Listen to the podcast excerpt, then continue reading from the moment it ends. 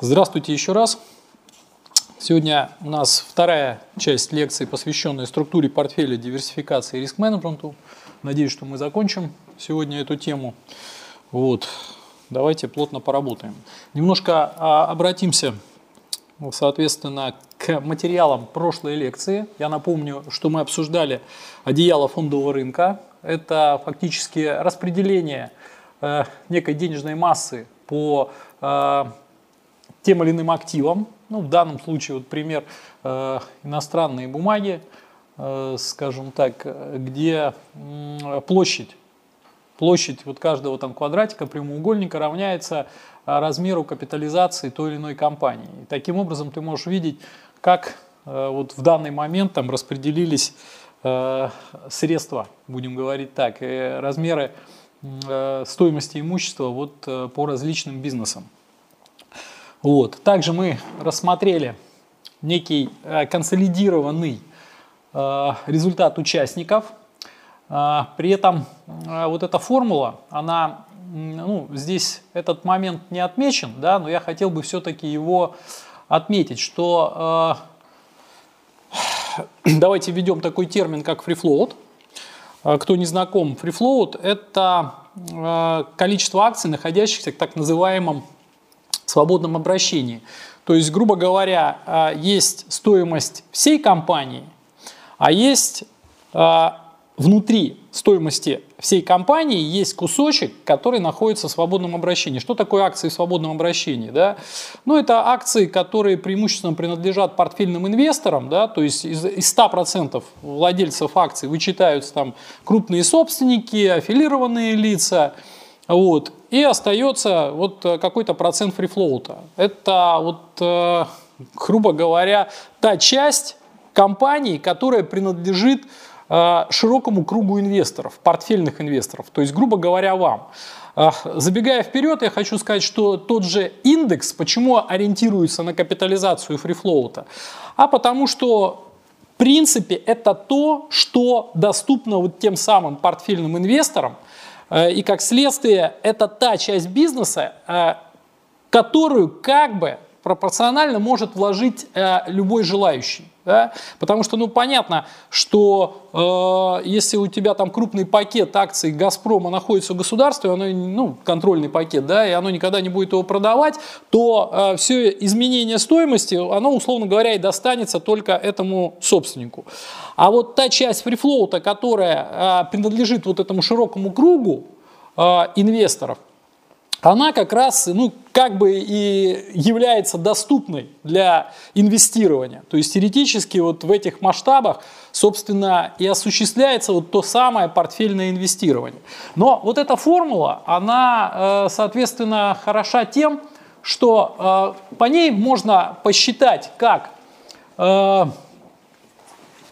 как, как там, например, взять изменение капитализации фрифлоута, так и, собственно, все что заработано. Потому что, с одной стороны, да, ты отталкиваешься от э, капитализации фрифлоута и э, вот от того объема портфельных инвестиций, которые есть на рынке. С другой стороны, с другой стороны, непосредственно вся деловая активность той или иной страны, да, она приходится на полную капитализацию. Да? Вот это вот э, очень, очень важно понимать, что, э, например, э, изменение и так сказать, э, э, рост ВВП зависит от деловой активности, которая целиком существует, да, но на рынке обращается только та часть, которая посвящена э, фрифлоуту. Ну, вы скажете, там пропорционально, да, но не всегда пропорционально. При этом ты можешь по по посчитать э, здесь, э, грубо говоря, средний заработок Э, собственников всего бизнеса, а можешь только посчитать средний заработок э, собственников, которые владеют фрифлоутом. Вот это понятно, да? Просто в зависимости от этого ты будешь сюда подставлять э, скажем так, соответствующей капитализации. Если э, ты хочешь посчитать изменения всех, ну, надо вот полностью поставить капитализацию и полное ее изменение. А если фрифлоута, то в какой-то степени э, изменения капитализации фрифлоута и капитализацию фрифлоута. Вот. Также очень важный момент, там кто-то скажет, ну хорошо, э, а если появляются новые компании, действительно это надо учесть, что э, когда у тебя капитализация фрифлоута э, растет или уменьшается э, с учетом вновь в принципе появляющихся компаний, да, то понятно, что здесь не должно быть двойного счета таким образом, чтобы это у тебя перешло в доходность. Да? Вот. Ну, я так вот э, в общих чертах э, вам эту формулу показываю, потому что она показывает физический смысл, и она как бы подразумевает, что э, то количество Э, компаний, которая э, стартанула в начале какого-то периода, предположим, в начале года, э, и такое же количество компаний с тем же количеством акций пришло к финишу. На практике это немножко не так. Но здесь эта формула, она показывает физический смысл результата. Непосредственно вот эти вот э, моменты, связанные с обратными выкупами, с допами, все это можно учесть. Но э, сам по себе физический смысл этой формулы от этого ну, не поменяется. Вот. Соответственно, э, что интересно, если ты составишь портфель в соответствии вот э, с этим одеялом, то есть, грубо говоря, у тебя конкретно в портфеле а, ты купишь все вот, всех этих эмитентов, которые есть на одеяле, и в той пропорции, которые, скажем так, э, да, покажи, которые а, существуют. Вот ты взял, вот, ну да, понятно, что это сложно на практике, но предположим, ты это сделал, ты купил свой портфель, э, скажем так, в соответствии вот а, с такой разбивкой. И дальше ты сидишь, условно говоря, ничего э, не делаешь. Да? Что ты будешь иметь в качестве результата? Ты будешь иметь вот этот вот тот самый средний результат всех, ну, точнее, среднеизвешенный результат всех участников рынка. Да? Ну, понятно, что у тебя будут какие-то издержки, предположим, ты их а, вот, учтешь, я предположим, они а, небольшие, соответственно, но вот ты сформировал таким образом портфель. И у тебя в результате получается, скажем так, что бы ни происходило, вот они как-то там будут колбаситься, да, ты в конечном итоге даже в соответствии с этой формулой подъедешь к концу какого-то периода, и ты будешь иметь вот тот самый средний результат э, вот этих вот всех участников. И самое интересное, что это будет результат той деловой активности, в рамках которой ты, э, скажем так, составил портфель. Предположим, если это российский рынок, то это будет вот средний результат, грубо говоря, всей деловой активности, которая присутствует на российском рынке. Если это будет американский рынок, то это будет вот средний результат э, той активности, которая, деловой активности, которая присутствует на американском рынке. Да? Если ты вообще всю землю там охватил и вообще все-все-все-все-все купил, то это у тебя будет э, некий вот э, средний результат деловой активности земли. Да? Там дальше уж вопрос, скажем так, насколько ты какой ты делаешь выбор в пользу какой деловой активности на каком кусочке суши. Да? Вот. А самое интересное, что вот те, те так называемые индексные а, портфели, они очень близки а, по значению. Почему? А, ну, кто знаком с принципом формирования индексов, тот знает, что там, как правило, присутствуют крупнейшие компании. Ну и дальше чисто математический закон, раз а, в этом индексе крупнейшие компании, то вот эту вот а, львиную долю вот этого одеяла, да, вот а, в соответствии со средним взвесом, они на себя перетягивают. И как следствие, в принципе, результаты вот этих вот индексных портфелей – они очень близки по результатам в целом да, там, той или иной деловой активности, э, так сказать, страны. Вот мы знаем, основные индексы есть по, по странам, и вот мы даже проводили исследования, результаты очень близки. Вот что ты э, индекс купил основной, что ты взял, купил вообще весь рынок. Вы знаете, да, что индекс это все-таки не все компании, которые обращаются, да, а крупнейшие. Но именно из-за того, что у них доля большая, именно из-за того, что они перетянули вот это одеяло э, в основном на себя, в принципе, общий результат и результат конкретно основных индексов, они очень похожи. Ну и проще, естественно. Почему так вот люди покупают в целом деловую активность через индекс? Ну потому что это банально проще. купить все, что есть в индексном портфеле, нежели купить вообще каждую акцию в какой-то пропорции, э, соответственно, все акции, обращающиеся на рынке. Да? Поэтому, скажем так, э, вот индексное инвестирование в этом отношении, оно, э, с одной стороны, как бы гарантирует тебе вот этот вот средний результат деловой активности, да, там вот, например, так сказать, российской экономики, да, вот, а с другой стороны, он технически все-таки позволяет это сделать, потому что, ну, купить все бумаги там в пропорции такой, а самые мелкие компании, ну, представляете, там, там будут э, тысячные доли процента у тебя в портфеле, ну, не представляется возможным. Безусловно, периодически происходят какие вещи на рынке, да? Какие-то компании делистингуются, становятся вот теми самыми закрытыми компаниями, а какие-то компании наоборот – да, становятся публичными. То есть их деловая активность была раньше сосредоточена э, где-то э, в закрытой плоскости, и они принадлежали исключительно каким-то, э, так сказать, определенным собственникам. Да? И поучаствовать в их бизнесе ты не мог. В какой-то момент они проводят IPO, про, так сказать, или СПО, э, проводят, э, выводят акции на биржу, и после этого их бизнес для участия становится доступен, ну, грубо говоря, любому желающему. А, соответственно, там а, порой бывают случаи, когда с других рынков листингуют, да, вот там последний случай, он, э, универсамы Окей, да, и они вот на, на одеяле нашего фондового рынка тоже начинают занимать какую-то долю. Ну, а что приятно, да, вот, вот он Окей, я в него хожу, вот, соответственно, я, соответственно, собственник, да, там, это, знаете, вот э, бывает приятно, скажем так. Э... Пример с Балтикой когда-то был лучше. Я да. там работаю, потребляю ее продукцию, получаю там зарплату. Вот, да. На, на, на, на самом деле, так, я люблю там э, где-нибудь в Сбербанке сказать, вы знаете, я ваш акционер. Вот. Поэтому, пожалуйста, оказывайте качественные услуги. Вот. Ну и, соответственно, действительно, как бы вот это одеяло, э, какие-то кусочки уходят куда-то вот эту виртуальную э, плоскость, и там тоже есть свое одеяло, да, но вы его не видите, вы к нему доступ не имеете, да. Э, важно, что еще понимать. Вот интересный момент. Вот я вам сказал, да, что можно считать капитализацией фрифлоута и капитализацию общую. Вот. Но как ни странно, вот эти вот штуки, косты и э, кэш, они оказывают влияние именно на капитализацию фрифлоута, потому что государство, например, владеет 51%, э, э, так сказать, Газпрома.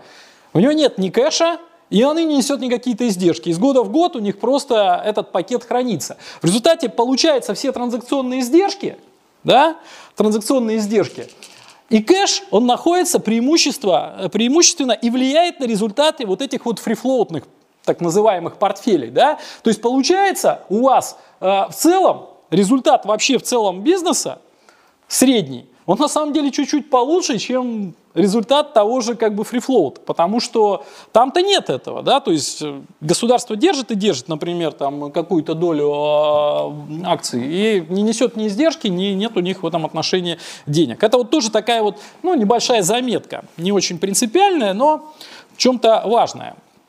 А, еще раз подводим итог. Важно понимать, что каким бы ни был результат в целом, там, отрицательным, положительным, да, математически, чисто математически, а, вот этому среднему результату по логике вещей должно уступить большинство. И вы знаете почему? Вот по этой формуле. Да?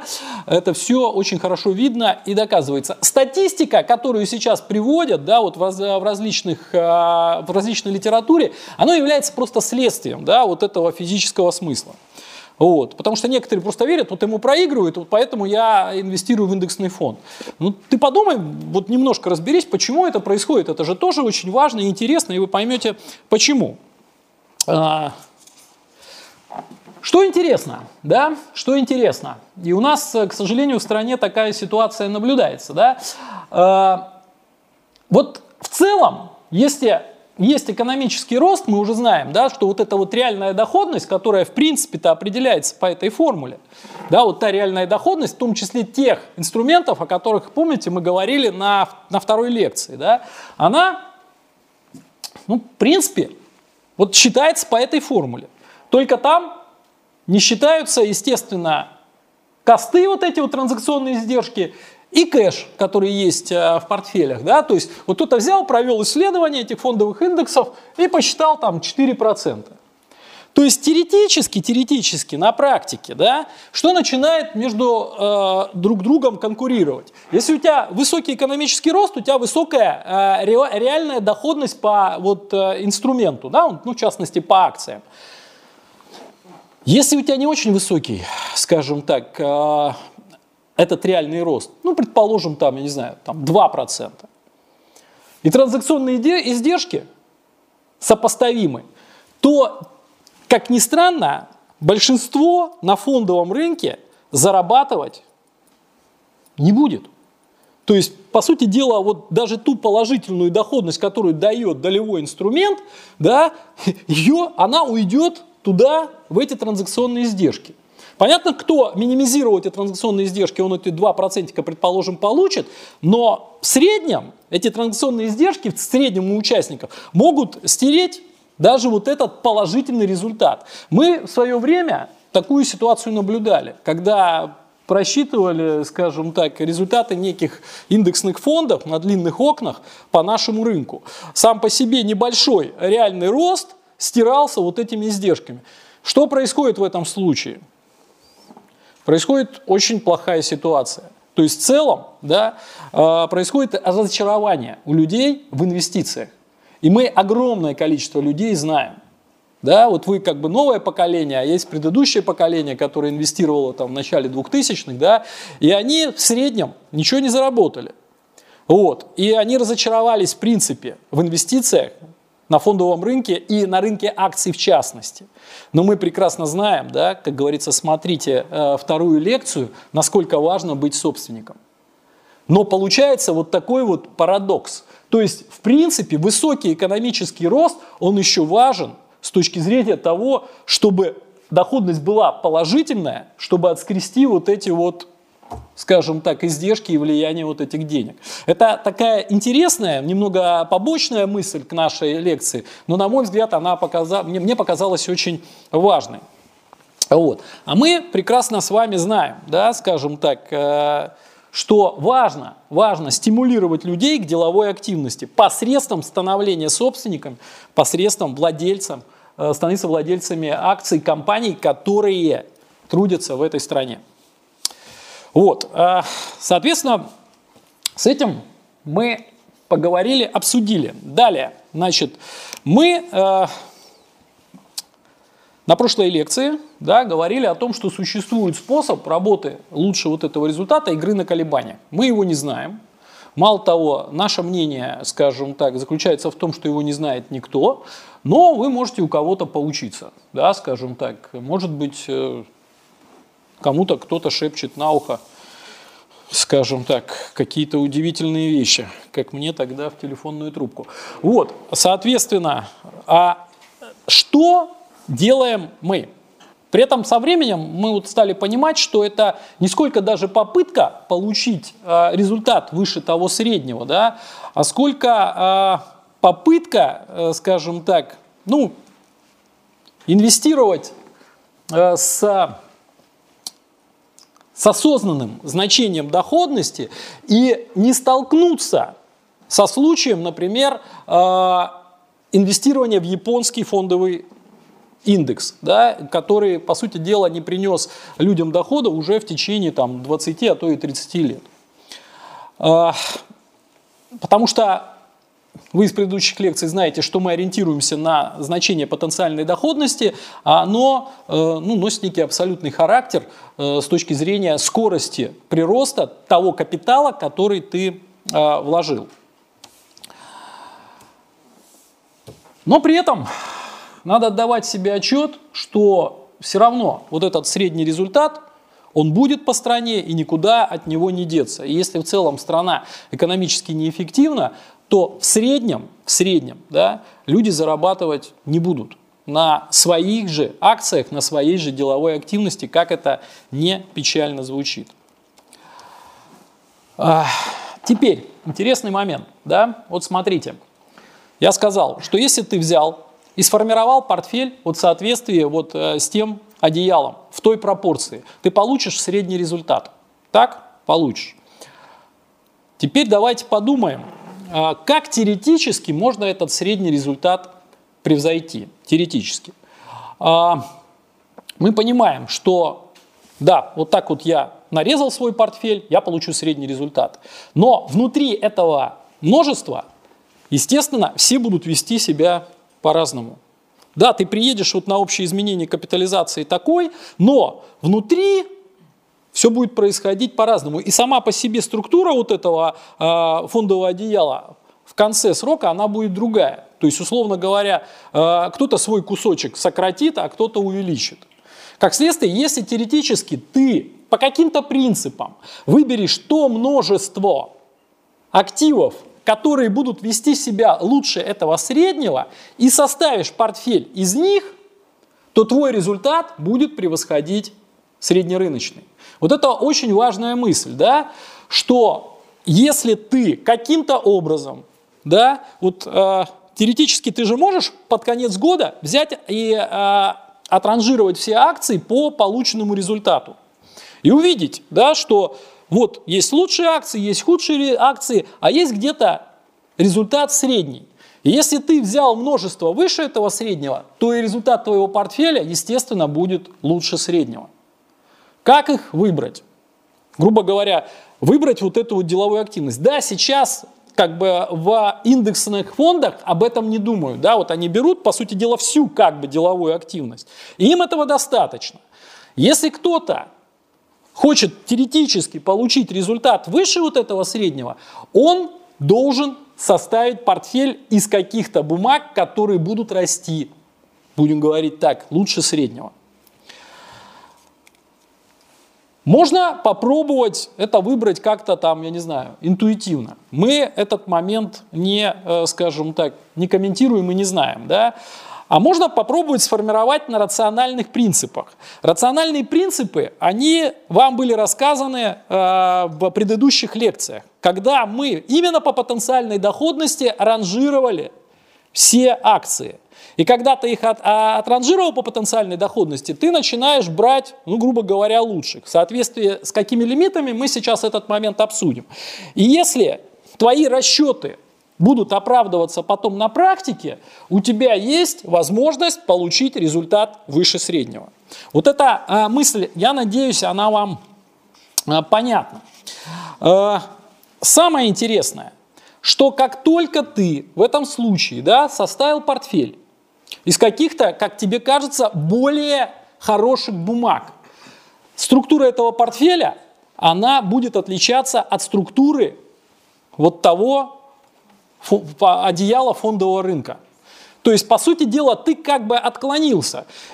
Если, например, ну будем говорить по упрощенному портфелю, по индексному э, портфелю, да, у тебя там есть какая-то бумага, и ее доля, предположим, 5%, а ты ее или не купил, да, или купил в меньшей доле, или купил в большей доле, да, у тебя возникло отклонение – то есть, по сути дела, структура твоего портфеля, она не совпадает со структурой портфеля, который в конечном итоге получит вот эту вот среднюю э, взвешенную доходность деловой активности.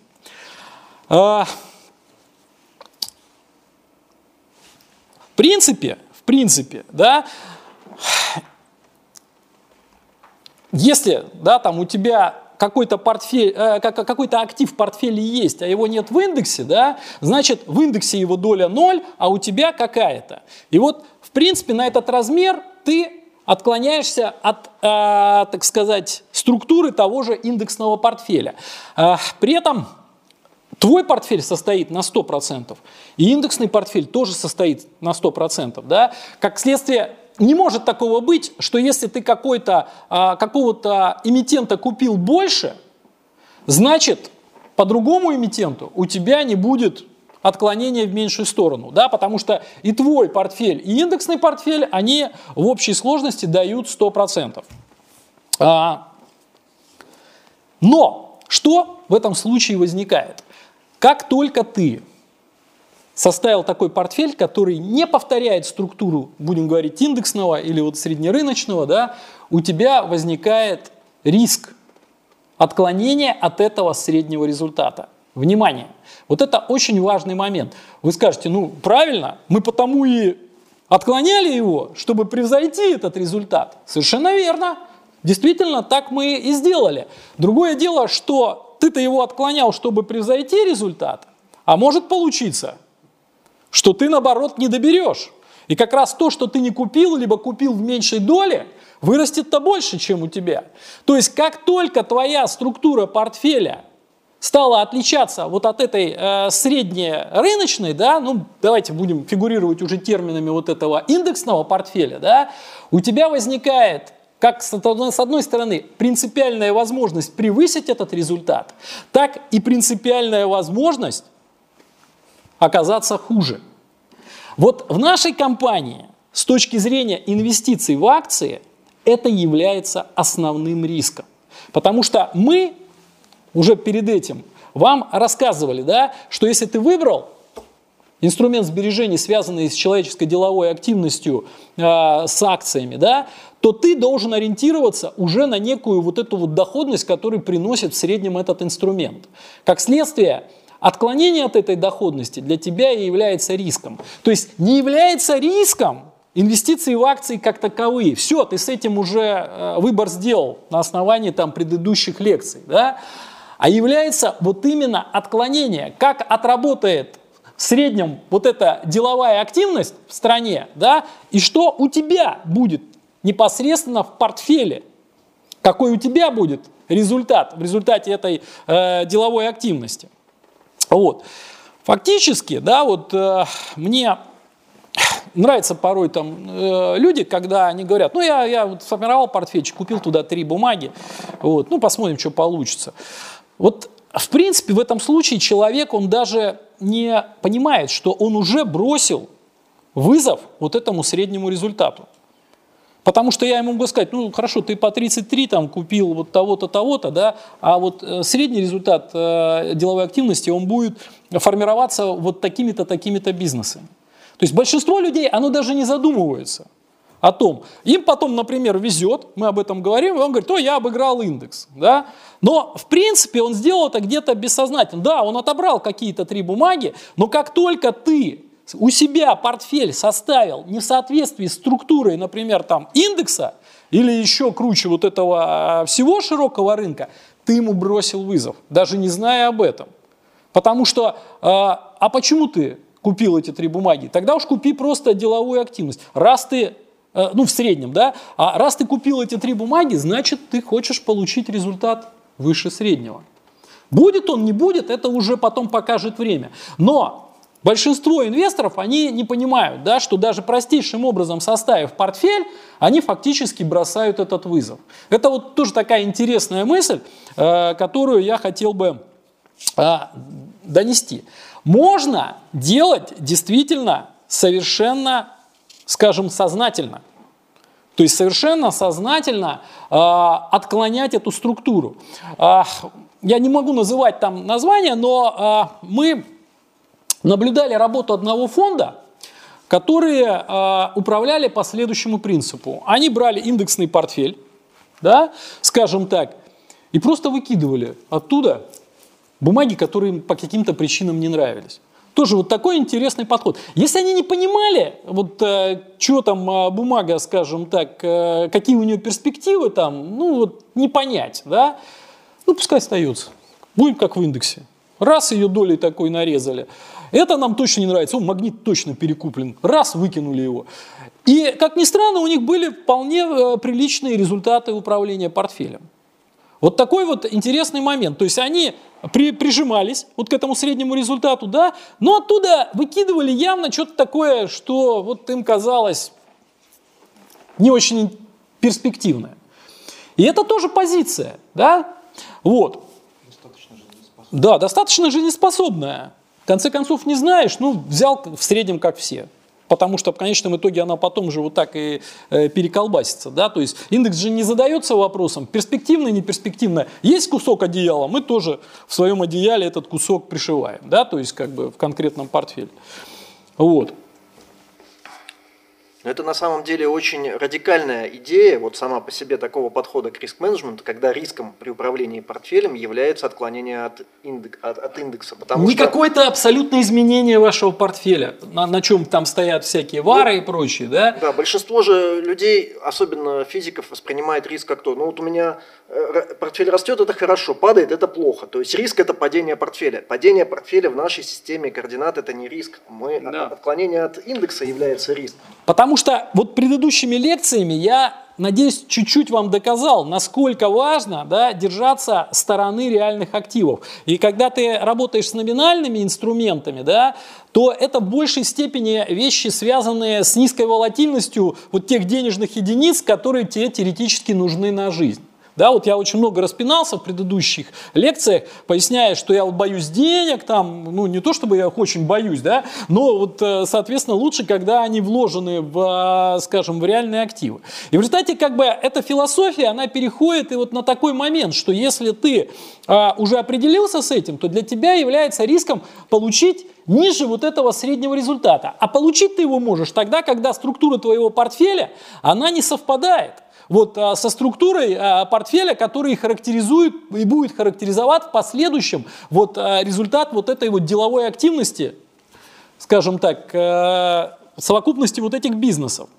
И вот в такой системе координат сразу такие вот истории, типа take profit и стоп-лоссы, да, они тоже становятся совершенно нелепыми и... Ну, я сейчас еще там по этому поводу, да, поговорю. Вот, кстати, такой интересный кейс, да, вот представьте себе на секундочку, на секундочку, да, что а, вот, да, вам рассказывают, что там вот проигрывают э, согласно и вы уже знаете, почему индексным фондом проигрывает 80% участников, да, статистика это, вот благодаря этой формуле. Но представьте, все участники а, имели бы такие же транзакционные издержки, как и индекс. И они вот купили, кто-то купил в одну сторону отклонения от индекса, кто-то купил индексный портфель, кто-то в другую сторону отклонения от индекса. Понятно, что в конечном итоге-то все 100%, 100% и это одеяло фондового рынка, оно как-то перераспределилось.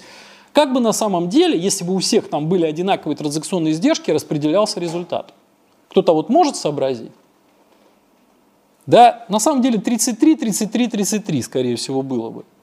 То есть фактически э, э, вот кто-то э, отклонил в одну сторону, да, так как у него издержки такие же, как у индексного портфеля, но у него оказался чуть лучший результат там, или существенно лучший результат а, по итогам года. У кого-то в другую сторону. То есть вот этой статистики бы, как ни парадоксально, не было. Но это моя версия, да, скажем так, просто основанная чисто вот на математике. Вот. Далее, интересная вещь. Что мы придумали? Алексей считает, что это еще очередная Нобелевская премия. Вот. Мы придумывали, придумали, как визуализировать вот эту вот а, любопытную, скажем так, это следующая лекция, да. И дали даже название, которое как, как содержит э, нашу... начинается 11 лекция. Да, вот. Э, это так называемый клинер Сагеры. Э, очень интересная, интереснейшая визуализация, которая позволяет понять и диверсификацию, и результат, и риск, как ни странно. Э, что это такое? Как это строится? Делается это на определенном периоде, предположим, год, ну или квартал, да, в общем, на любом периоде можно построить, там, да, ну вот, э, предположим, берем год, да, там, хотя здесь, по-моему, квартал взят, ну, неважно. Вот представьте, у тебя есть э, все акции, которые обращаются на рынке. И по итогам периода ты можешь посмотреть, какое изменение было у акции. Мало того, ты можешь э, у акции посчитать, какую дольку во всем этом одеяле фондового рынка акция занимает. Да? Там какая-то толстая акция, большая, крупная а «Газпром» занимает вот такой кусочек, какая-то совсем маленький. Мало того, по итогам этого периода ты что можешь сделать? Ты можешь все акции э, отрейтинговать по по курсовой динамике, да, там, а, а, либо по курсовой динамике с учетом дивидендов. То есть и у тебя будут какие-то выросшие акции, какие-то упавшие, какие-то там сильно выросшие и так далее. Теоретически, теоретически, ты будешь знать некую бумагу, которая выросла больше всего.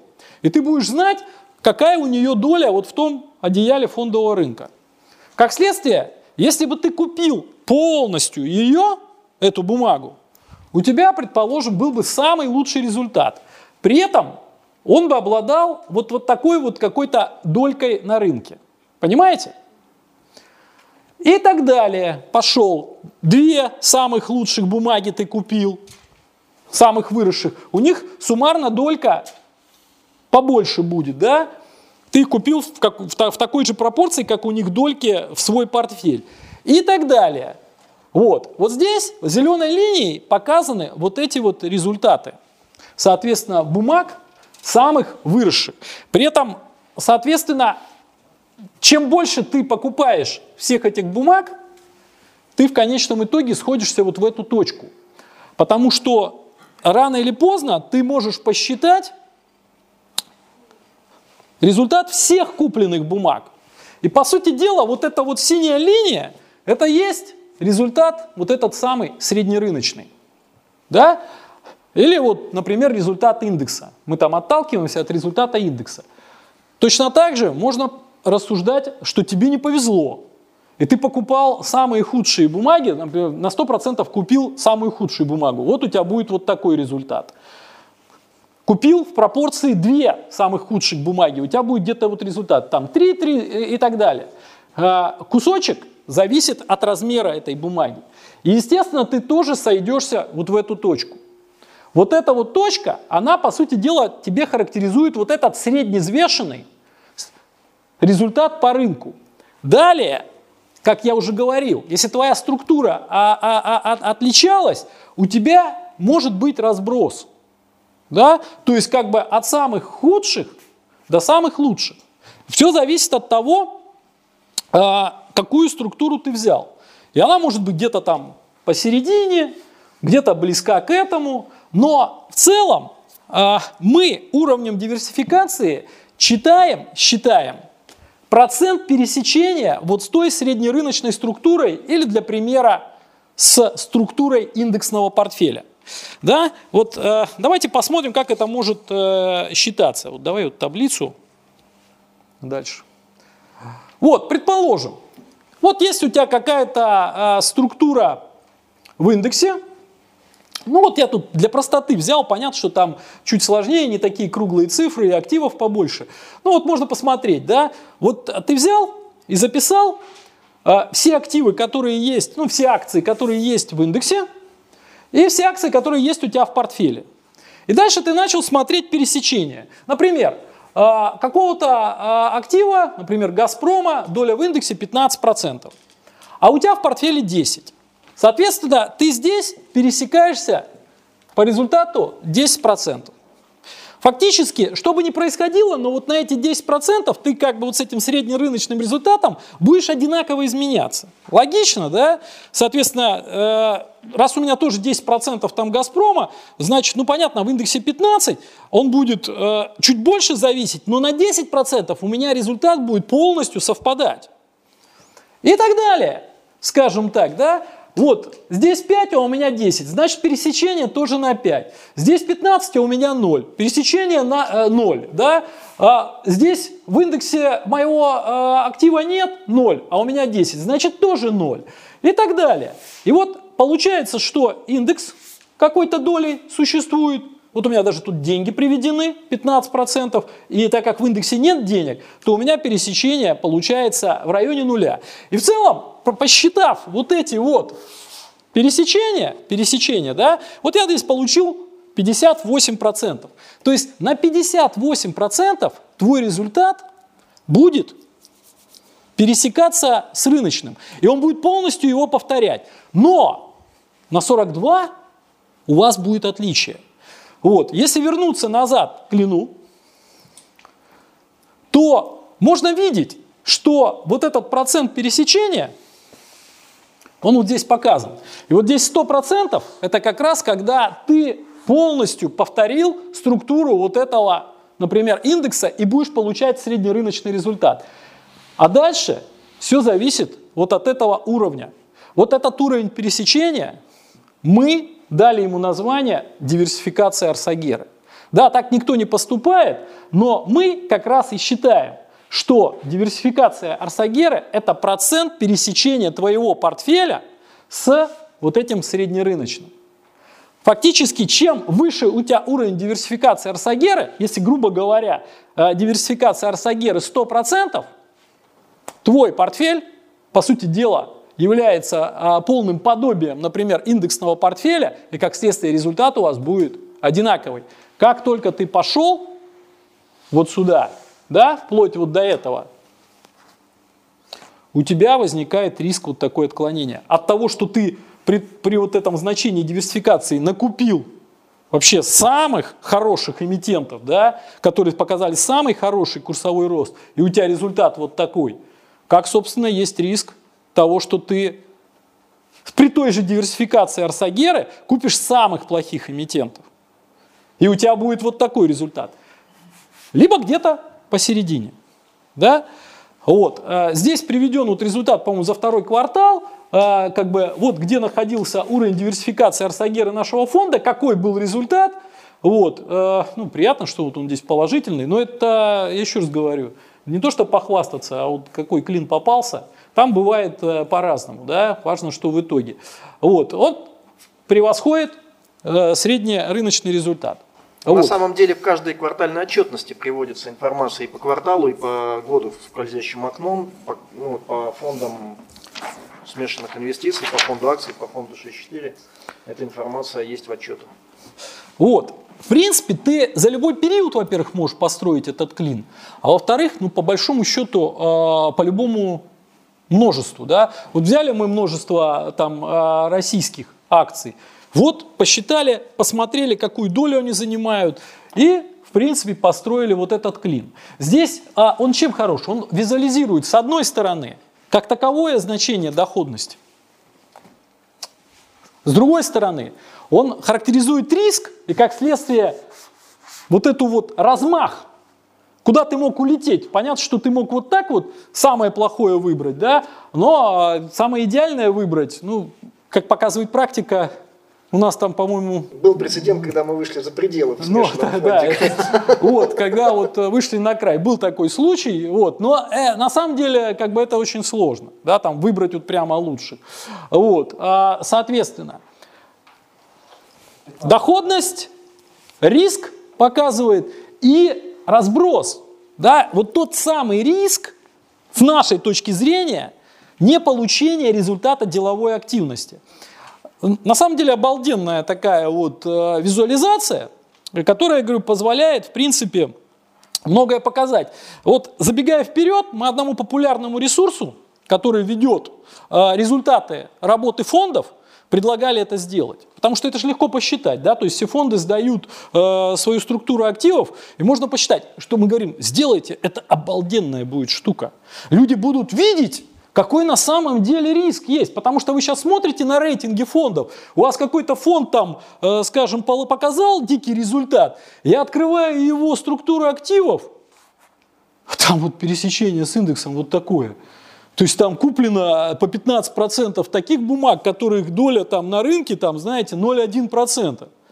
И ты понимаешь, что ты мог вот, ты вот здесь у тебя результат там, да, а мог вот здесь оказаться легко. Потому что, э, скажем так, риск на самом деле был огромен. И на наш взгляд это и является вот истинным показателем риска. Вам там считают вот эти коэффициенты бета, альфы, там кошмар вообще. Ну, у нас есть по этому поводу э, соответствующий материал, если интересно, почитайте, да. Вот. Э, но как бы если ты вписался в деловую деятельность, э, в, де, в, де, в деятельность своей страны, то в конечном итоге, э, если страна ничего не заработает, ты хоть обсчитайся там этими коэффициентами, да? Вот тут э, средний результат, он все равно всех увезет в минус. Понимаете, как бы если у тебя э, нулевой или отрицательный ВВП, то ничего мы толком зарабатывать не будем. Вот. То есть, как, как помните, в, в том примере, там, э, соответственно, ты плывешь на этом пароходе, тебе деваться некуда, ты зависишь от э, того, как работает твоя страна и бизнесы в ней. Соответственно, раз ты сюда вписался, дальше значение имеет только отклонение вот от этого среднего и связанные с этим э, риски. Понимаете? А если в портфеле будут акции, которые вот в индекс не входят, там, допустим, ну какие-нибудь совсем ну, низко очень ликвидные, там, допустим. Вот хороший вопрос. Да, На самом деле, я повторяю, да, если в портфеле будут акции, которые в индекс не входят, потому что вас не слышно, у нас уже претензии были. Вот, если в портфель ходят акции не ходят. Вот немного забегая, конечно, вперед, но скажу, у них есть свой кусок одеяла? Есть. Ну просто не в индексе. Индекс это просто модная тема. Но как ни странно, вот все, у тебя появился, а, появилась акция на бирже – все, у нее есть свой кусочек одеяла. Никуда от этого не деться. я вам скажу больше, мы потом лимиты, вот сейчас вот, мы не ориентируемся только на индекс. Это вот э, мы, э, так сказать, для людей показываем, чтобы им было понятнее, ощущабельней.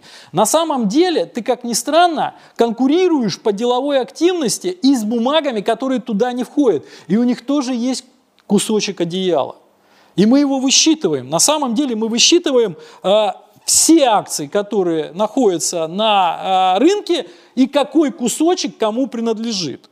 Просто там а, понятно, что там а, индекс, он, по-моему, там перетягивает там порядка 90% да, вот этого одеяла. И 10% вот на всех там, на тысячи каких-то компаний, которые даже в борде там торгуются. Вот. Еще одна очень парадоксальная, которая лично меня вот в этом э, вопросе вещь вот взрывает мозг, это то, что ну, всегда диверсификация считалась как, ну, вот даже в советах, которые часто встречаются в книжках для начинающих.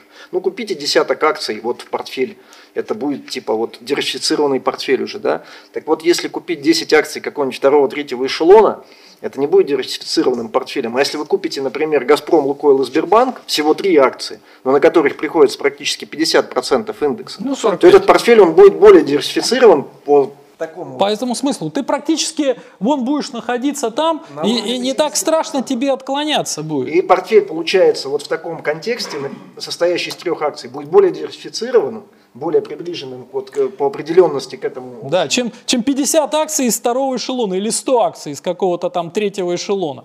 Понимаете, вот это важно, э, ну, как бы прочувствовать. Э, для нас, вот у нас просто совершенно в свое время другая картина мира открылась, да. А потом это все на практике ты просто видишь и считаешь. Вот. Самое интересное, да, вот вы сказали, ладно, Василий, молодец, убедил, да, скажем так, черт языкастый. Соответственно, но что, как мне выбрать? Да? Вот ты все говорил про этот средний результат, а я все время, как это, о свинье думаю. Да? То есть, а я все время думаю про индексный фонд. Вот здесь тебе тоже, у тебя перед тобой стоит некий выбор. Ты насколько хочешь этот индексный фонд, грубо говоря, обыграть. Да? И далее, вот мы долго ломали над этим голову, и сейчас продолжаем собирать статистику, потому что если у тебя вот будет вот статистика вот этих клинов, то ты в конечном итоге можешь приблизительно прикинуть на, дли, э, на уже на большом количестве вот этих вот исследований, статистика, э, какому отклонению результата от среднего соответствует уровень диверсификации. Вот сейчас мы где-то там по наитию на глазок для своего фонда а, приняли, что нам надо держать уровень диверсификации Арсагера где-то в районе там 40-45%.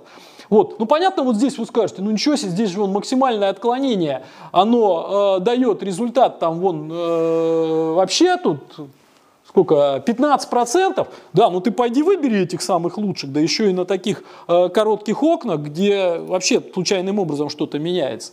Поэтому мы так прикинули, что ты там будешь вот пытаться треть эту взять, да, и в результате вот от этого разброса, от этого разброса, то есть ты бросил вызов рынку, ты сказал, все, мой портфель не повторяет структуру рыночного. Я крутой, я, соответственно, скажем так, э, по-другому нарежу себе свое вот это одеяло. Вот. Но ведь ты с какой-то целью это делаешь. Помните ту самую первую лекцию, да, когда нужно было отклонять от среднерыночного результата? И там разные значения вот этих вот преимуществ над э, среднерыночным результатом, над индексом. И как они влияют на твои сбережения. Мы для себя, вот, ну, для основного там, фонда акций, поставили вот такой целевой уровень, в среднем 5%. Когда мне сказали, да ну что там 5% это? Я говорю, ребят, это очень круто. В долгосрочном периоде в среднем превышать индекс на 5% – это очень круто. Вот а, по предыдущей статистике, по-моему, там, и, кстати, это вот не нами там э, даже было отмечено, да, у нас получается еще там 2-3%. Вот как у меня э, ну, начальник аналитического управления, он когда, предположим, с начала года получается там 5%, все, говорит, могу идти на дачу. Говорю, нет, подожди, надо дотянуть, дотянуть это до конца года как минимум.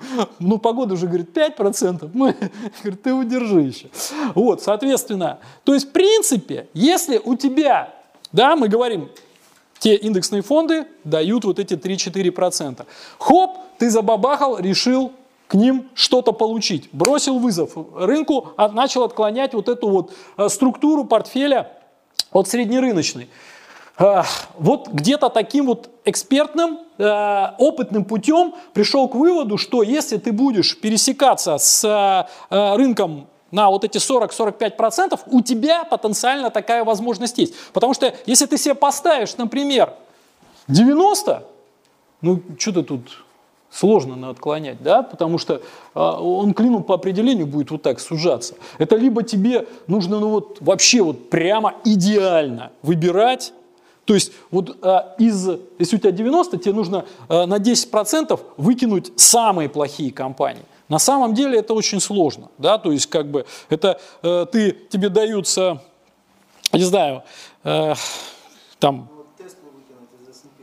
ну, к примеру, да, это, это вот я говорю, вот были ребята, они очень классно поступали, они, мы не заморачиваемся, они мне так честно сказали, мы не заморачиваемся по поводу там перспектив. Мы вот видим что-то явное, выкинули, а все остальное порезали вот эту структуру, отклонили, едем. И действительно у них получалось очень неплохо. Нам, говорит, вот эта ваша система потенциальной доходности, это очень сложно и тяжело, и, и мы не умеем. Вот. А мы умеем что-то видеть, что вот э, это. Но опять же, эту Теслу в какой момент? Ее кто-то выкинул бы, знаете, когда она на 200% выросла, а не на 500, вот как мне сейчас посчитали. Вот по вашему же вопросу, по акциям мира у меня там кое-что есть. Вот, а в личном порядке можно будет. Соответственно, вот вот что является критериями риска. При этом, как только ты вот сюда попал, я еще раз повторю, ты можешь это, и не вот сюда попасть, ты можешь и вот сюда попасть. Все, риск появился. Риск появился, у тебя э, появился риск. Вот, вот это вот очень важный момент. Если ты на статистике посмотрел, где может быть отклонение, ты можешь для своего портфеля определить вот этот вот уровень диверсификации Арсагера. Дальше еще интереснее. Да, интереснее вот в чем, скажем так. Вот этот клин Арсагера. Далее, ты определился с премией по доходности к среднему результату Определился с диверсификацией. Да, но это вот штука фактическая, это твои, как говорит э, один представитель крупного бизнеса, хотелки.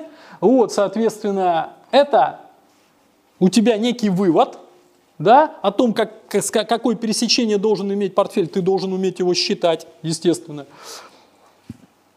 Дают тебе лимиты на активы. Ну вот самое простое. Предположим, ты определился с диверсификацией арцагеры и считаешь, что она должна быть 50% у твоего портфеля. Как математически поставить лимиты на акции в своем портфеле? Я не буду мучить, тем более ответы из зала не очень хорошо слышны, но в этом случае тебе достаточно просто поступить. Тебе достаточно разрешить доли свой портфель в два раза больше, чем, предположим, в индексе. И понятно, да? Ну вот, например, вот, вот представьте, да, вот у тебя, предположим, есть какой-то портфель, э, и ты набрал туда как-то вот эмитентов. И ты знаешь, что если э, доля какого-то эмитента в портфеле, например, э, в индексе 10%, а у тебя э, заданный уровень диверсификации Арсагеры 33, то тебе можно просто иметь возможность купить этот актив в три раза больше. Понимаете, да? То есть вот у тебя 33, и, естественно, если ты наберешь эти, э, скажем так, активы эти активы э, с, установкой э, в три раза больше, то ты когда сформируешь портфель, у тебя пересечение будет ровно 33. Вот этот математический момент понятен, да, или не совсем? Вот, потому что у тебя, грубо говоря, доля, которая попадает, она будет в, то, то есть вот доля, которая разрешена и существует в индексном портфеле, ты ее можешь увеличить на 3, как следствие она в 3 раза больше займет долю в твоем портфеле. Вот. Раз она займет, ну не больше, чем в три раза, да, раз она займет э, долю в три, э, то она будет пересекать, пересекаться на одну треть. Так? Как следствие, если ты все вот так вот разрешишь брать не больше, чем в три раза, то ты, набирая портфель с учетом этих ограничений, ты и получишь заданную Уровень диверсификации. Вот я привожу пример. Вот, предположим, да, э, ты сформировал портфель из каких-то семи активов, которые существуют в индексе. И у них есть вот такие доли. И ты сказал, что мне нужен заданный уровень, э, как бы, заданный уровень диверсификации Арсагеры 33. Вот. Значит, мне разрешено каждый лимит умноженный на 3. Вот, 33 30, 15, 9. Вот просуммировал я, да, вот 1% даже на денежки оставил. Вот у тебя 100% твой портфель будет вот так составлять. Да? Пересечение посчитали, получили 33. То есть очень просто, да? Если 50% хочешь пересечения, э, скажем так, э, с рынком и как следствие уровень диверсификации Арсагеры, то насколько ты можешь умножить лимиты доли в индексе? на 2. Совершенно верно. И так далее. То есть, как бы, фактически, вы чувствуете, да, вот эту вот логику? Клин, разброс, желаемая доходность, уровень диверсификации, уровень диверсификации, размер лимитов. Вот. Если у тебя в портфеле какой-то актив, который не присутствует в индексе, по нему будет пересечение 0. Да? Но на самом деле, я уже говорил, вот мы отталкиваемся не только от индексного портфеля, мы отталкиваемся от всего рыночного портфеля. Его, диверсифика... Э, его доля на рынке тоже какая-то есть, пускай даже малюсенькая. Как следствие, если ты считаешь диверсификацию Арсагеры не только в сравнении с индексным портфелем, а с всем портфелем вот этим вот а, на рынке, да, то какой бы ты портфель не составил, какие бы ты туда активы не купил, у тебя, пускай хоть малюсенькая, но будет пересечение вот с тем средним результатом. Потому что даже если в каком-то глухом там эшелоне какая-то бумага там выросла, да, знаете, там есть кто-то ее, кто-то ей владел, Э, как правило, тот блогер, у которого много подписчиков и который рассказывает вам, что он-то как раз ее просчитал и купил. Но действительно, кто-то на этом заработал. Пускай вот такую маленькую там совершенно капелюшечку, она выросла в 10 раз, но у нее там, э, на нее это одеяло фондового рынка приходит, приходится, да, скажем так, там, я не знаю, там одна тысячная процента. В абсолюте там все равно будут только такие деньги. Относительно, конечно, вам будет рассказывать, кто-то, естественно, туда вложил весь портфель и умножил его в 10 раз. Да? А вы как бы сидели и смотрели, и теперь завидуете ему. Вот. Но в абсолюте, в абсолюте, это будет там вот какая-то микроскопическая вещь. Да? В этом отношении как бы э, всегда там э, люди некоторые говорят, а вот это вырастет в 10 раз. Ты смотришь, там доля на рынке э, 10%. Я говорю, ты понимаешь, это просто физически тяжело. Тут как, что, а куда одеяло? или Сбербанку да, вырасти в 10 раз. Это что, все остальные, вот, вот это одеяло, это... Да тут у тебя банально вот денежная масса, она так все-таки как бы тоже ограничена. А вот. А, соответственно, ребята, соответственно, мы так и поступили. Мы сказали, да, люди доверяют нам деньги, мы их вкладываем в человеческую активность, и для нас самым главным риском является отклонение вот от этого среднего результата. Как следствие, мы и диверсифицировать наш портфель должны в соответствии вот с той долей пересечения к этому среднему результату. Но мы вычисляем доли всех активов. Да, в отчетности там для красоты мы считаем по э, индексному э, портфелю, но когда мы задаем доли на бумаге, мы вычисляем доли всех бумаг в общем портфеле. Понимаете? Вот. Поэтому э, я вам сейчас э, покажу конкретные, вот как у нас определяются лимиты. Это следующая таблица, да. И на практике, к сожалению, вот я вам приводил, что на, на 3 умножил, не так все математически красиво, потому что когда у тебя доля какой-нибудь бумаги там 0,1% на рынке, да, ты умножаешь ее на 3, соответственно, у тебя получается разрешенная доля, предположим, там 0,3, ну, тебя инвесторы не поймут. Ты скажешь, что-то вы там такое у вас по 0,3, по 0,2 набрали. Поэтому мы, в принципе, в принципе, ограничили, вот если мы как бы э, берем какого-то эмитента в портфель, то минимальная доля у нас вот 2%. Хотя порой ты понимаешь с точки зрения диверсификации Арсагера, да, потому что его доля там на самом деле занимает там 0,1. Это очень маленькое пересечение, да, но э, нам и так говорят, ребят, ну что за портфель у вас там? Миллион эмитентов. Баффет говорит, что диверсификацию нафиг. Не нужна она. Да, придумали трусы. Ты, если хорошо, там, э, то нам задали вопрос, говорит, а Баффет говорит, а папа сказал, что можно, да? А Баффет говорит, что диверсификация неинтересна, что надо брать лучших из лучших. Да, но с чего ты взял, что ты умеешь их выбирать, да, скажем так. Потом э, все-таки, ну, дружок, подстрахуйся. Скажем так, э, если ты такой крутой там, и диверсификация Арсагера готов работать там, не знаю, полпроцента, это я не знаю, каким провидцем надо быть, чтобы вот, да, вот, э, вот в самом начале клина выбирать вот этих вот самых крутых. Там еще, как правило, ребята такие, которые могут как в одну сторону дать, так и в другую сторону дать. Там очень рисковый бизнес. Вот это вот конкретный совершенно регламент, как мы поступаем. Да? То есть вот есть доля в капитализации рыночных акций. Вот можно видеть, что если она больше, чем 0 1%, мы уже разрешаем в портфель взять 3%. Вот эти вот ограничения, это в большей степени ну, широковатость, потому что ты же потом эти лимиты будешь соблюдать. Вот ты купил, у тебя на следующий день эта акция пошла в рост. Тебе что, уже вот этот кусочек продавать? Вот мы задаем широковатость. Поэтому, а, как лимит отклонения, для вас это не очень важно. Важно то, что Видите, существует определенная зависимость. И да, мы ну, взяли некие удобоваримые такие цифры, вот, хотя э, где-то мы уже даже минимум и 1% для себя считаем, да, вот, э, приемлемым. Вот.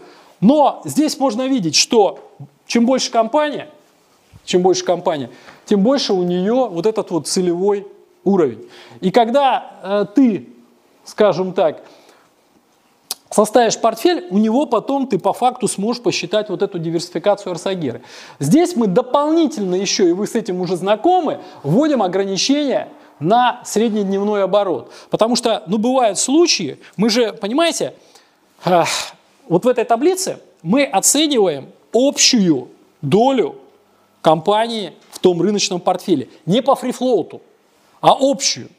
Потому что а вот куда ты денешься? Если у тебя даже небольшой фрифлоут у компании, но она огромная, это твоя страна. Она как бы все равно пропорционально своей доле работает и вносит вклад и в ВВП, и в экономику. Как следствие, ты не можешь это игнорировать, а, потому что общий результат, он все равно ей задается.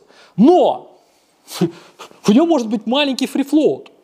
То есть влияние на а, так сказать, ВВП и на результат общей деловой активности он пропорционален капитализации общей, а та же ликвидность, она связана с фрифлоутом. И поэтому мы вводим еще одно ограничение, которое позволяет, э, скажем так, скорректировать все-таки долю с учетом ликвидности. Да? То есть у тебя может быть очень крупная компания – то есть, условно говоря, у нее больше двух с половиной, у нее должна быть доля 10%, э, 10%, но у нее из-за маленького фрифлоута небольшой оборот. Как следствие, у тебя разрешенная доля будет 6%. Понимаете? То есть по худшему критерию берется. Далее, вот это очень важный момент, вот эти лимиты помните, я много о них говорил, вот эти лимиты, они и позволяют в определенной доле покупать конкретных эмитентов. То есть это уже связь с хит-парадом, когда мы смотрим. Да, помните про хит-парад мы говорили, но мы сейчас перейдем. Установлены лимиты, и вот в пределах этих лимитов он заполняется. Да, потихонечку. совершенно верно. Я вот, кстати, еще, на, глядя на эту таблицу, пока она здесь, хочу сказать, вот смотрите, 10% это базовое ограничение. Нас порой ругают, что вы «Газпром» покупаете. А он у нас хронически недолимичен, да, потому что он... По сравнению с 15, тем же да, индексом. это- Вот когда нам тоже говорят, ну что вот это там, а на самом-то деле, по большому счету, э, как бы, если из-за «Газпрома» в целом рынок падает, то мы понимаем, что мы на самом-то деле пересекаемся по результату «Газпрома» только на 10%. Вот. Но кто-то скажет, а, а- а Сбербанк? А Сбербанк э, в другую сторону, да, скажем так. Но ведь здесь очень важно понимать, что если ты здесь поставишь большие доли, тебе на других может не хватить. Потому что 100% у тебя все равно, они никуда, э, они не могут увеличиться. Да? 100%.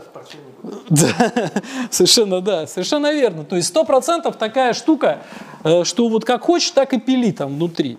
Вот. И когда там тоже начинают, а я этого возьму, я этого возьму. Да, конечно, не проблема, бери.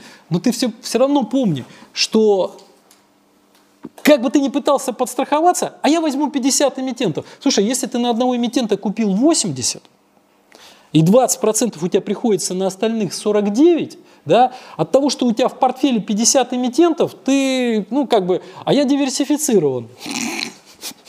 Как? Как ты диверсифицирован? Да. вопрос. Имеется в виду, у вас портфель он максимум может, ну, Газпром условно 10%, а в индексе он там В индексе он 15. Да, 30. В индексе «Газпром» 15. Да. Мы для себя вот так установили. Да, теоретически, да, если у вас, например, диверсификация Арсагеры, предположим, 33%, и у тебя доля в индексе 15%, у тебя доля Газпрома теоретически сколько может быть? 45.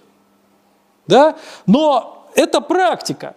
То есть теоретически, да, купил 45, Во-первых, у 15%. ПИФа в принципе ограничение 15% Да. на актив больше нельзя. Вот, а мы, а мы пошли еще дальше. Сейчас Центральный банк такую рассматривает версию, потому что ведь э, основные правила, они о чем говорят? Не больше 15% на эмитента.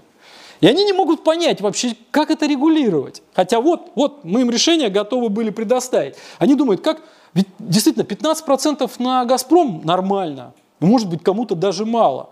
А 15% на какой-нибудь урюпинский кредит – это реально вообще. И они не знают сейчас, как поступить. Вот у них э, идет такое вот э, э, межевание, потому что законодательно они могут просто тупо сказать, сколько процентов на одного эмитента. А то, что согласно вот этой логике, которую вы сейчас узнали, 10 э, процентов на одного эмитента абсолютно нормально, и никакого, ничего страшного нет, а на другого адски много, и это дикий риск, это уже законодательство не учитывает. Помните вот то, что я вам говорил, инвестфанду надо показывать, потому что э, порой смотришь, там 15% такого набрали, по 15%, а что, законодательство разрешает? 15%, все. То есть как бы мы выполняем, наша инвестиционная декларация соблюдается. А вот по той шкале риск-то вообще адский. Вот.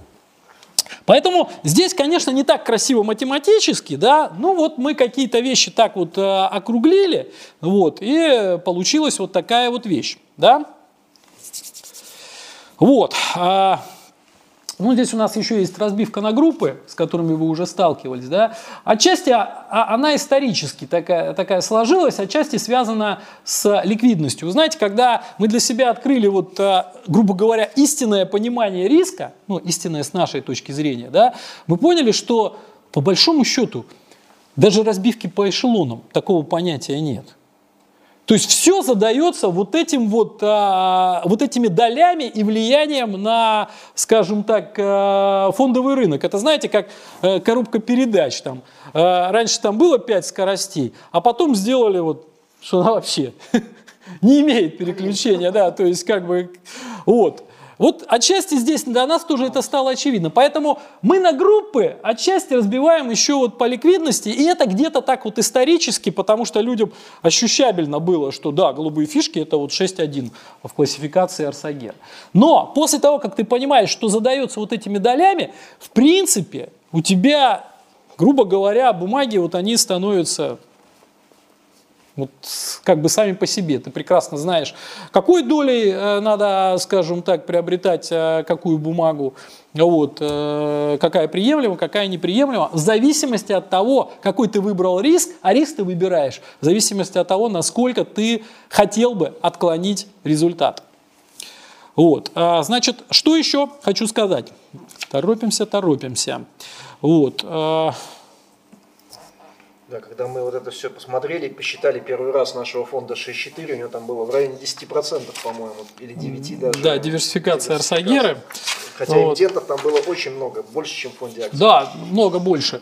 И, в принципе, мы э, поняли, что э, даже фонды акций вот по этому критерию нужно ранжировать. И если кто-то знаком с нашей линейки, то, то линейка, так оно и есть. То есть у нас есть некий заданный уровень диверсификации для основного фонда акций, диверсификации Арсагеры, и для вот так называемого акций, э, как это называют его, второго эшелона, да, ну, на самом деле, вот э, регулируется все вот этим пересечением, потому что там в клине ты попадаешь в другой разброс. Понимаете? Значит, что еще хочу сказать? Нам надо торопиться. Вот. а, есть еще отраслевой лимит.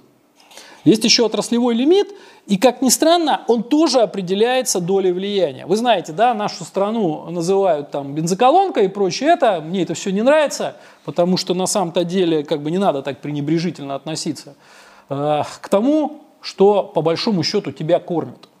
Вот. а, Но структура а, вот этого фондового индекса, а по сути дела структура деловой активности в стране, она имеет отраслевую специфику.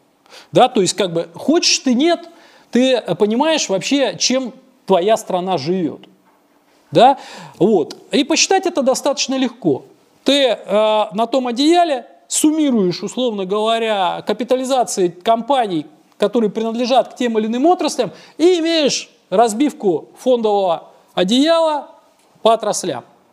Как следствие, если у тебя на, на какую-то отрасль приходится вот такой кусок, вот, собственно, никуда ты от этого не денешься, это наша деловая активность, мы зависим от того, как работает вот этот кусок, и он вносит в общий вклад. Вот эти вот а, разговоры про диверсификацию экономики, это по большому счету разговоры, вот, э, скажем так, Вот на этой картинке-то она и есть, эта разбивка. Там можно видеть, что что-то на технологиях, что-то... Ну, это да, это американский рынок, да. Вот, у нас свой. У нас, вы знаете, что там в доля э, той же нефтяной отрасли в индексе, ну, энергетической отрасли, включая газ, соответственно, э, в индексе ММБ, по-моему, порядка 45%. Вот. И мы поняли, что помимо того, что ты должен так разбить, Никуда тебе не деться, все, это твоя э, деловая активность, это твоя страна, как следствие, э, ты должен еще учитывать э, и отраслевую специфику. И чтобы была диверсификация по отраслям, потому что ты теоретически взял, да, вот у тебя 45% нефтянки, вот, и у тебя 45% диверсификация Арсагеры. Ты взял, купил одну нефтянку. Что, диверсификация Арсагеры выполняется? Ну, согласна, выполняется. На 45% твой, э, э, так сказать, портфель пересекается с индексом. Да, пересекается. Разброс тут все. Ну, согласитесь, это тоже опасно. Поэтому мы для себя решили, что у нас должно быть, э, скажем так, ну как минимум три отрасли в портфеле. В противном случае фонд может превратиться в так называемый отраслевой фонд. А мы с ними активно боремся и считаем, что это неправильно. Да? Ну это ладно, это отдельная тема для разговора. Вот. И мы, соответственно, считаем в том числе и капитализацию отраслей, то есть компаний, которых отраслей. И тоже там установили лимиты. Вот, соответственно, давай следующую таблицу. Причем там интересная особенность у этих лимитов. Если кто-то может видеть, да, вот мы показываем, что максимальная доля которая может быть 50%. Вот все, больше мы не идем. Понятно, что в этом случае у тебя хоть как, но три отрасли в портфеле будет присутствовать. При этом возникла минимальная доля. Вот это очень интересный момент. Понимаете, как бы по отраслям это уже некий, э, не, не, некая ситуация из практики. Некая ситуация из практики, когда ты понимаешь, что если у тебя фондовый индекс, вот он завязан все равно на основную отрасль, и она занимает вот такую долю, больше 30%, то у тебя в портфеле все равно должны быть, пускай хоть на 10%, но должны быть эти бумаги. То есть это как бы все равно важно, потому что э, ты не должен э, попасть на слишком большой риск отклонения по отрасли, если эта отрасль будет задавать потом вот этот результат, э, скажем так, э, э, результат фондового индекса или результат изменения всех акций на рынке, которые ну, касаются конкретной страны. Понимаете? Далее. Ну, посмотрите Это, там. кстати, актуально для периода эйфории, потому что хочется в этот момент эти бумаги вот продать, потому что они кажутся совершенно переоцененными, но их приходится держать вот по этому лимиту, по сути дела. Да, потому что никто не знает, где вот эта рефлексия на самом деле закончится. И ты должен пересекаться и по отраслевой структуре. Принцип тот же самый. Вот, мы определяем это. Далее. А, по сути дела, что мы с вами уже сейчас какой можем подвести итог, как составлять портфель. Помните то ранжирование активов? Помните лекции, связанные с хит-парадом? Да? Но теперь мы знаем, что ранжирование активов, обработанное определенным образом, видя вот это вот одеяло, а, видя вот эту структуру рынка, оно позволяет нам определиться с лимитами ну, на категорию это акции или облигации. Да? Предположим, мы сейчас говорим о фонде акций. Понятно, что все, 100% у нас акции. Мы можем вычислить лимит на группу, отрасль и конкретного эмитента. Все. Дальше пошло формирование портфеля. У тебя есть хит-парад, где по всем эмитентам посчитана потенциальная доходность. У тебя есть лимиты, определенные вот таким, э, на мой взгляд, классным способом ты просто портфель заполняешь. Да? Цель – максимизация потенциальной доходности, но с ограничениями. Понятно, что теоретически, если бы не было ограничений, ты нашел самого доходного наверху эмитента и закатал туда, и как Баффет, да, закатал туда 100% портфеля и оказался там на зеленой линии в левой части Баффета, клина. кстати, больше позиций в портфеле, чем у нас в акциях мира. Вот, ладно. Соответственно, поэтому все. Дальше, дальше, интересный момент. Все это начинает, естественно, дышать. Вы уже знаете, да? Меняется все. Это динамическая система. Потенциальная доходность меняется, потому что гуляют стоимости акций. Гуляют стоимости акций, появляются новые, э, какие-то падают. У тебя вот это одеяло, оно так, сяк гуляет. С определенной периодичностью тебе нужно следить за этим, да, то есть как бы ты, э, в принципе, ну, в общем, управляешь этим – Э, портфелем в соответствии с изменяющимися реалиями.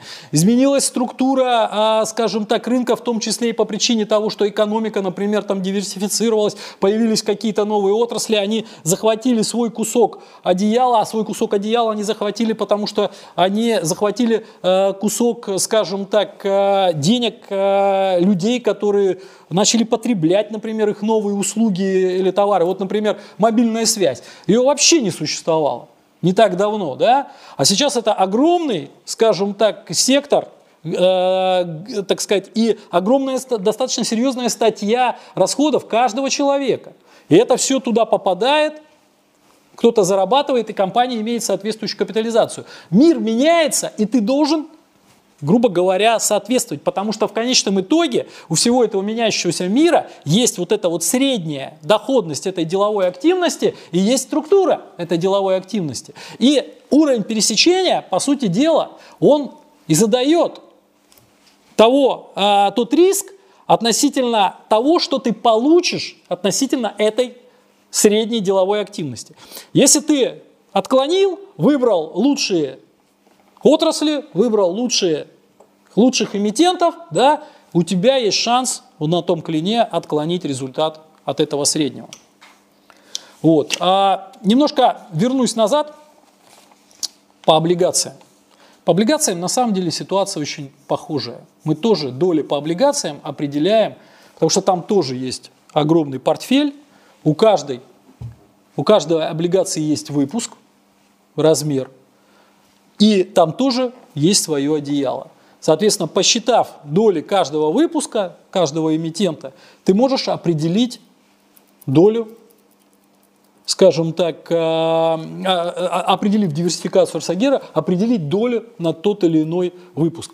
Соответственно, крупнокапитализированные выпуски каких-то облигаций, да, там огромные деньги, Ну вот она свою долю занимает. Это, знаете, комично порой разговаривать с кем-то. Купил кто-то э, какой-то там, знаете, на миллиард кто-то выпустил там какой-то выпуск. Он на нем там проехался, высокодоходные облигации. И он начинает тебя учить жизни, что смотри, мой облигационный портфель в два раза обогнал твой. Да? Но, понимаете, как бы вот эти люди, которые с этим миллиардом, они действительно так заработали, да? Но этот миллиард от общего заработка, вот от этого общего вот этого фондового одеяла на рынке облигаций занимает, там, не знаю, одну десятитысячную процента. Основная масса денег, она все равно там присутствует. Там другой совершенно вот этот средний результат. Вот. И ты на него должен быть ориентироваться, потому что у этого, э, у этого портфеля, вот такого глобального, если его представить, по всем, по всем выпускам, тоже есть свой результат. И он тоже какой-то средний, и он тоже ретранслирован от деятельности бизнеса. Помните то, что я говорил, что фактически и покупая акцию и облигацию, ты участвуешь в э, доходах, ну, в результатах деятельности бизнеса. А вот. Э, такой вот, кстати, интересный момент, такая оговорка, да, вот многие э, очень считают, что элементом риск-менеджмента является стоп-лосс. Но вот если вот так вот подумать, вот в этой системе координат, где он?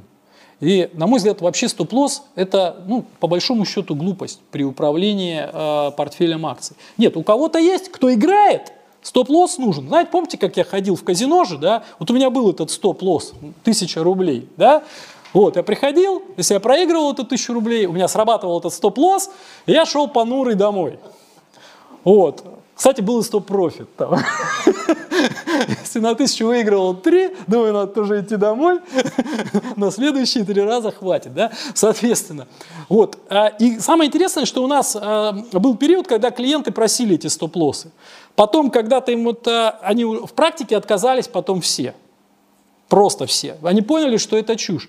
Потому что как ограничивать это? Если ты играешь, да, он нужен. А если ты пришел инвестировать, то это какая-то ерунда. У тебя начало что-то падать, ты продал и сидишь, чего ждешь? Когда покупать? Когда покупать?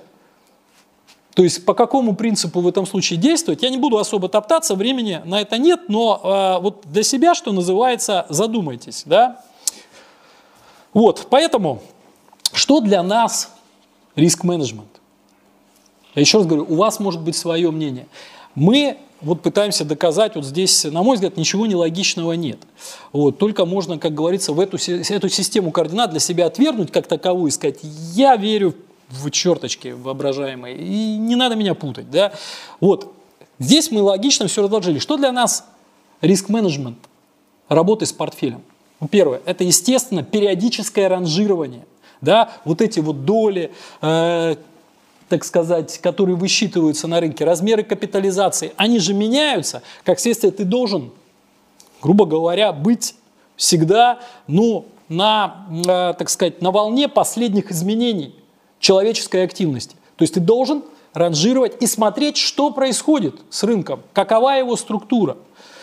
Вот. Э, естественно, помимо долей есть еще ликвидность. Поэтому ранжирование, вы помните, да, это по большому счету оборот и доли компаний на рынке. Я это говорил на позапрошлой, по-моему, лекции. Да. Далее, что является риск-менеджментом?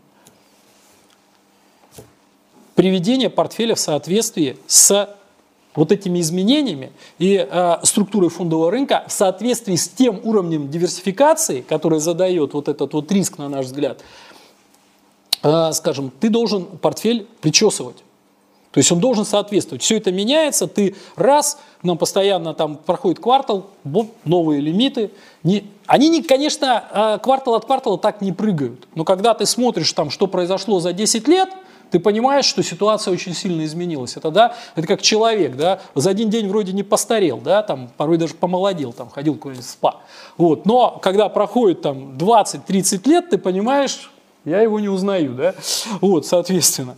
Вот такая же ситуация и на рынке. Ты вроде от квартала от квартала изменения небольшие. Но сейчас вот когда мы уже там э, работаем так давно, ты понимаешь, что э, структура поменялась очень здорово. Вот. Это живой такой э, организм, и ты должен быть на нем, вот что называется, актуален. Про актуализацию портфеля мы еще поговорим уже после Нового года. Да? Но это, по сути дела, актуализация ценности твоего имущество, которым ты управляешь, что ты, в общем-то, владеешь теми бизнесами, которые востребованы. А капитализация в какой-то степени это отражение. Да? Вот а, некой востребованности. А, мы помним, да, что средний результат вот этой человеческой деятельности – это вот это вот среднее взвешенное изменение стоимости этих бизнесов и выплаченные ими дивиденды. А, наиболее близким, таким вот а, ощущабельным и понятным, а, скажем так, не знаю, значением этого является изменение фондового, основного фондового индекса. Это здорово придумало человечество, и таким образом ты можешь быстренько посчитать, посмотреть, увидеть, что все равно на фондовые эти индексы приходится основная масса вот этих капитализаций компаний, посчитать, что на самом деле бизнес заработал своим владельцам. Да? Вот. Собственно, вот и весь риск-менеджмент. То есть ты выбрал инвестиции в человеческую деятельность. Далее ты сделал структуру портфеля, как говорится, у тебя есть план, и ты его придерживаешься. Вот. Но собираешься э, портфель вот эти вот четыре лекции мы посвятили, даже больше, потенциальной доходности, туда максимизируешь вот эту потенциальную доходность. Так делаем мы. Вы это услышали, пошли, стали делать по-другому. Да? Мы за вот эти 25 лет э, работы на рынке, на рынке пришли к такому выводу, что так делать правильно. Даст это результат лучше среднерыночного, нет гарантии. Вот честно скажу, нет гарантии. То, что там получается на данный момент, ну да, нам тоже нравится. Но гарантии дать не, не, нельзя, соответственно. Единственное, что мне в этом случае нравится, так как вы опираетесь в этом случае на потенциальную доходность, мне нравится, что вы не столкнетесь со случаем того же фондового рынка Японии. То есть, как минимум, а, я буду понимать, вот я понимаю, что мои средства, которые работают в фонде, да, они будут расти вот, ну, вот как-то осознанно, с опорой на фундаментальный смысл. Потому что, когда ты покупаешь, например, тот же индексный фонд, ты фактически все это делегировал. Но мы отдельно поговорим уже после Нового года. Вот. Я, конечно, мог бы пожевать еще какие-то вещи, да, но время к сожалению, уже закончилась, да, и я хочу озвучить выводы по вот этим вот двум лекциям. Первое. Существует одеяло фондового рынка, которое состоит из лоскутов капитализации конкретных активов. Причем, ну вот, по-любому, э, скажем так, по, по любому множеству активов ты можешь это одеяло представить как минимум, а еще можно и посчитать. Э, Однозначно, одеяло находится во взаимосвязи с объемом денежных средств, обращающихся в мире. Помните, вот я в начале прошлой лекции по этому поводу много э, галлюцинировал. Вот. И у каждого актива все равно будет свой кусочек. Пускай самый маленький, но будет кусочек. Второе. Существует вот этот среднерыночный результат, который описывается понятной и логичной формулой. Третье. Основная причина отклонения от этого среднерыночного результата – это транзакционные издержки. И вообще существует целая индустрия, призванная сгенерировать эти транзакционные издержки у вас. Потому что так бы все распределялось приблизительно равномерно. Да? Это математический результат. Вот здесь я хотел бы, чтобы Алексей рассказал там да. в кулуарах, как он общался с брокерами. Ну, брокеров, в принципе, считается, что вот есть нормативы у сотрудников, которые говорят о том, что ну, вот, надо работать с клиентами так, чтобы с его счета брокерского зарабатывать ну, примерно 5-10% от размера счета в год. В год. Вот теперь вспомните, да, ту средне, сред, да, среднерыночную доходность.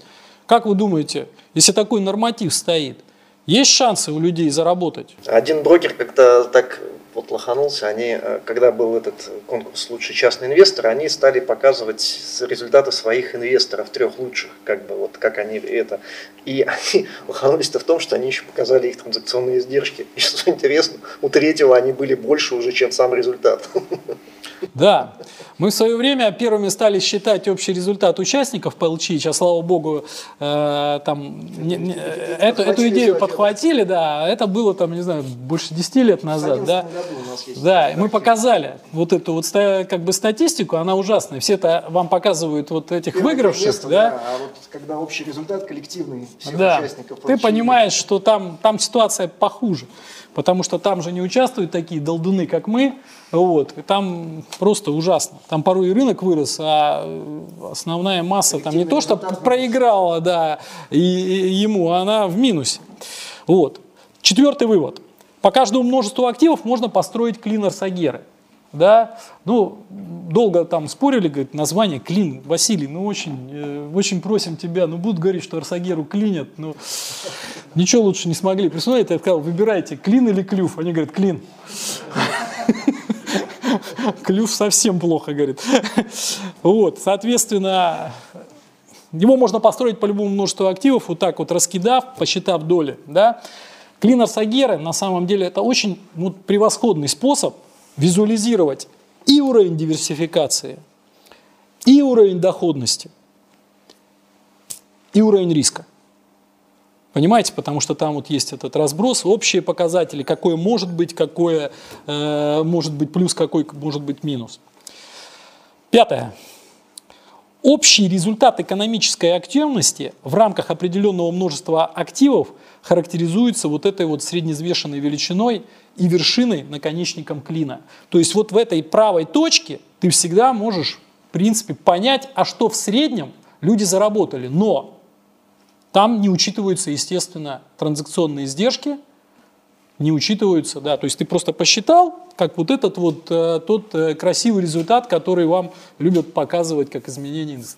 На самом деле, на практике ситуация будет хуже. Поэтому даже когда, ой, клин этот, даже когда ты теоретически вот здесь находишься, ты уже молодец. На самом деле ты выше среднего, потому что этот средний, он посчитан чисто.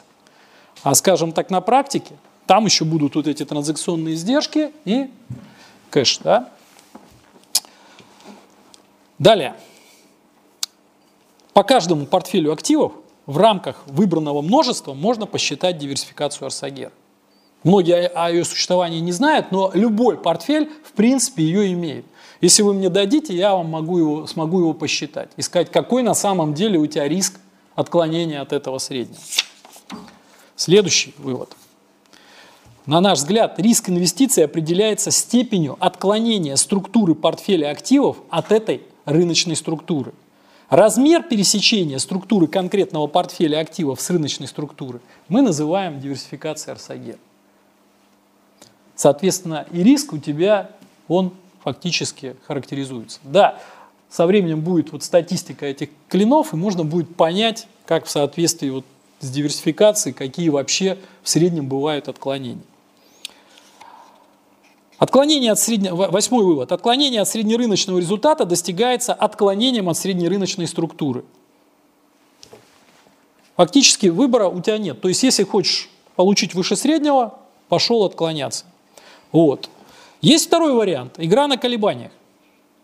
Тогда можно выйти и за пределы клина, как в одну, да, там, в другую сторону. Совершенно верно.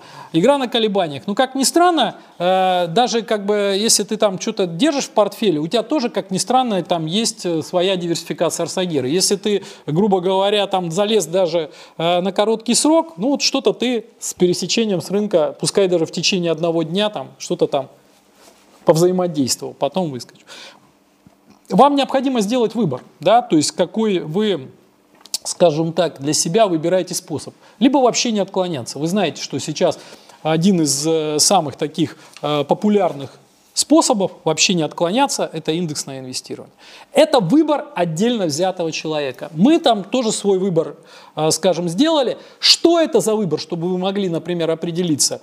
Мы раскрываем информацию, я вот забегая вперед, скажу, что отчетность у нас, она вот в этом отношении потрясающая. Там можно все видеть. Собственно, какой этот риск, какие результаты, как отклонились, что, какая структура портфеля, какая диверсификация арсагеры. Все, все наглядно.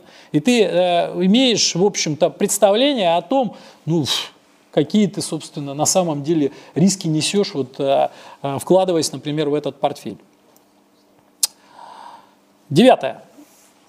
Уровень желаемого отклонения от среднерыночного результата поможет определить вам риск портфеля через задание вот уровня диверсификации арсагеры. Вот. В принципе, определился, все, дальше начал составлять по каким-то э, приоритетам портфель. Десятое. Задав уровень диверсификации Арсагера, можно определить долю на каждого эмитента. В принципе, это делается математически, ну, с учетом практики, там какие-то там, э, скажем так, ты можешь носить дискретные величины, потому что ну, на рынке там сотые доль присутствуют. Вот. Также с помощью э, этого подхода и уровня диверсификации Арсагера можно э, определить лимит на отрасль. Одиннадцатое. Риск-менеджмент, на наш взгляд, это управление портфелем в соответствии с выбранным уровнем диверсификации. Соблюдение этого уровня, меняющихся реальных современного мира, и есть осуществление риск-менеджмента по портфелю. Двенадцатое.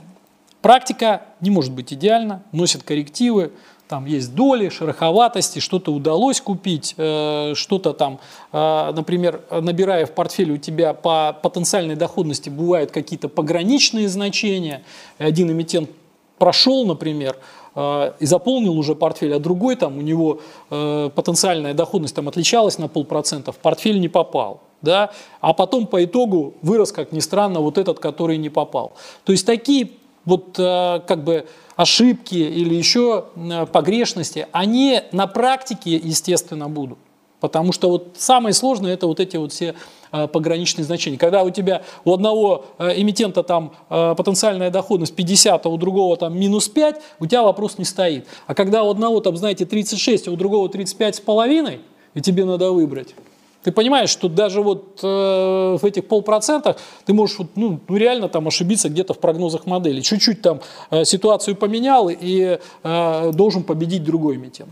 Поэтому на практике вот эти сложности и шероховатости, они, э, ну, к сожалению или к счастью, они встречаются. Порой это э, помогает как в одну сторону, так, в общем, порой и э, наоборот в другую сторону. Э, не помогает. Да? Но в любом случае, на наш взгляд, вот, нужно при управлении портфелем придерживаться вот этих вот принципов. Вот. Ну и в заключение да, я скажу, что даже если вы портфель ведете самостоятельно, по нему нужно вот, видеть, представлять всю эту картину. Вот. А мы в свое время вот, э, в качестве вот, чуть ли не основного критерия поняли, что отчетность прозрачная отчетность о портфелях, вот, э, соответственно, это очень важная вещь. Это тоже часть риск-менеджмента. Да, это тоже часть. И самосовершенствование, чтобы люди видели на самом деле, что в конечном итоге, да, вы все это хорошо рассказали, да, но где гарантия, что вы соблюдаете это на практике? Вот, поэтому э, эта отчетность, она очень важная вещь. Вот, и у нас, например, на подготовку отчетности уходит очень много, очень много труда часов. Я подобной отчетности, например, вообще нигде не встречал. Вот честно скажу. И мы понимаем, насколько люди порой там, ну, несколько халатно относятся к этому, не обращают на это внимания. Но на самом деле эта штука ключевая. Вот. И несмотря на то, что мне порой там говорили, Василий, зачем мы это делаем? Никто не смотрит. Не, ребят, так не пойдет. Ну, делаем это в первую очередь я даже смотрю. для себя. Я смотрю, поэтому и очень внимательно смотрю. Поэтому это тоже штука очень важная. Вот.